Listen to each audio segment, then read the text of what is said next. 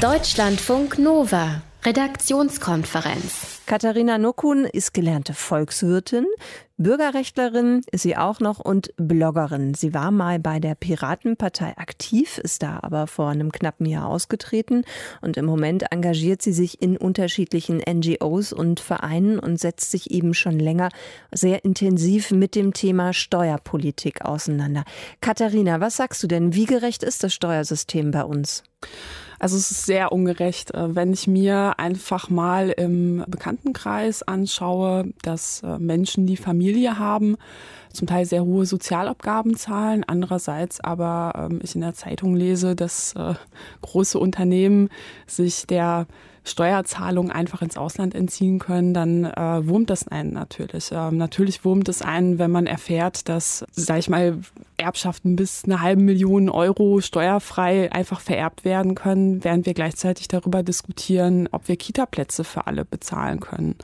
Ich finde, das Steuerrecht ist ungerecht. Da muss dringend an vielen Stellen geschraubt werden, damit die Belastungen gerecht verteilt sind. Das heißt, die, die viel beitragen können, sollen auch viel beitragen und die, die eben nicht viel beitragen können, die wenig verdienen, ähm, sollten entlastet werden. Und das Problem ist, dass wir in Deutschland haben, ist, dass wir einfach auch eine veränderte Erwerbsstruktur haben. Das heißt, etwas, was man im Arbeitsleben schon, sag ich mal, etwas, was im Arbeitsleben schon nicht ideal funktioniert, kann man schwer hinterher in der Rente reparieren, wenn man einen immer größeren Niedriglohnsektor hat, wenn man immer mehr Scheinselbstständige, Solo-Selbstständige hat, wenn man immer mehr Minijobber hat. Dann fragt man sich natürlich, wie soll das Sozialsystem, so wie es heute ist, noch gerecht funktionieren? Katharina, wir, dann, ja. dann lass uns noch mal kurz ansetzen äh, beim Einkommen. Also bei uns wird ja schon hohes Einkommen stärker besteuert als das geringe Einkommen. Du hast ja gerade schon gesagt, warum du es trotzdem ungerecht findest. Warum reicht das nicht aus, deiner Meinung nach? Naja, also wenn wir uns mal angucken, wie der Spitzensteuersatz in den 70ern war, dann äh, lag der bei 56 Prozent. Heute liegt der bei 42 Prozent. Mhm. Und ähm, dazwischen liegt eben ein himmelweiter Unterschied. Wir hatten früher mal so etwas wie eine Vermögenssteuer. Das heißt, Menschen, die ein hohes Vermögen haben, mussten eben auch Abgaben zahlen. Ich finde das nur fair und gerecht, da wir eben eine Solidargemeinschaft sind, wo eben die Leute, die sich mehr leisten können, dazu beitragen müssen, dass wir Krankenhäuser, Schulen, Straßen, Straßen und Polizei bezahlen können. Und, also ähm, Spitzensteuersatz, äh, findest du, könnte ruhig noch weiter raufgesetzt werden? Auf jeden Fall. Also er ist auf einem ähm, historischen Tiefstand, muss man sagen. Und wenn wir uns angeschaut haben, wie es in der Vergangenheit war, dann ist nicht nachvollziehbar, warum man jetzt, wo man eben auch Probleme hat wie den demografischen Wandel, da ausgerechnet den Spitzensteuersatz niedrig halten will. Weil bei steigenden Ausgaben bedeutet das ja auch, dass die Einnahmen dann irgendwo anders hergeholt werden müssen. Und äh, das bedeutet eben bei den Geringverdienern beim mittleren Einkommen und das finde ich nicht gerecht.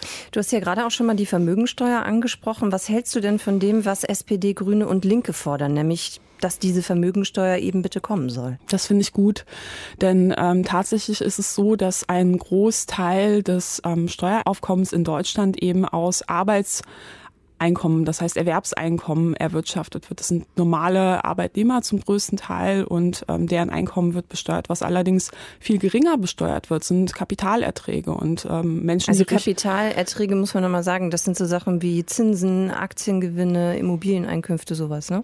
Genau. Und ähm, da ist die gesetzliche Lage so, dass jemand, der beispielsweise ja ein gutes Einkommen hat, äh, mehr Steuern zahlt als jemand, der ähm, Millionär ist ist und, sag ich mal, denselben Betrag mit Aktiengewinn erwirtschaftet. Da kann man nämlich dann einfach so die Abschlagssteuer von 25 Prozent zahlen und äh, das steht in keinem Verhältnis zueinander. Und natürlich finde ich gerecht, wenn Kapitalerträge höher besteuert werden. Natürlich finde ich es gerecht, wenn Vermögen besteuert wird, wenn Erbschaften besteuert werden, weil ansonsten geht die Schere zwischen Arm und Reich unweigerlich auseinander. Wenn diejenigen, die Kapital haben, können es ja erst anlegen. Und ähm, wenn wir da nicht umverteilen, wo sonst? Katharina, letzte Frage an dich. Wann wirst du Finanzministerin? ja, da muss ich noch abwarten. Aber mein äh, Ökonomiestudium hat mich doch, sage ich mal, ein bisschen ratlos hinterlassen, was äh, viele Ungerechtigkeiten im Steuersystem angeht. Und das Erschreckende fand ich, dass äh, nicht nur meine Kommilitonen das ähnlich sahen, sondern auch meine Professoren. Und von daher, es muss sich viel ändern. Deutschlandfunk Nova, Redaktionskonferenz.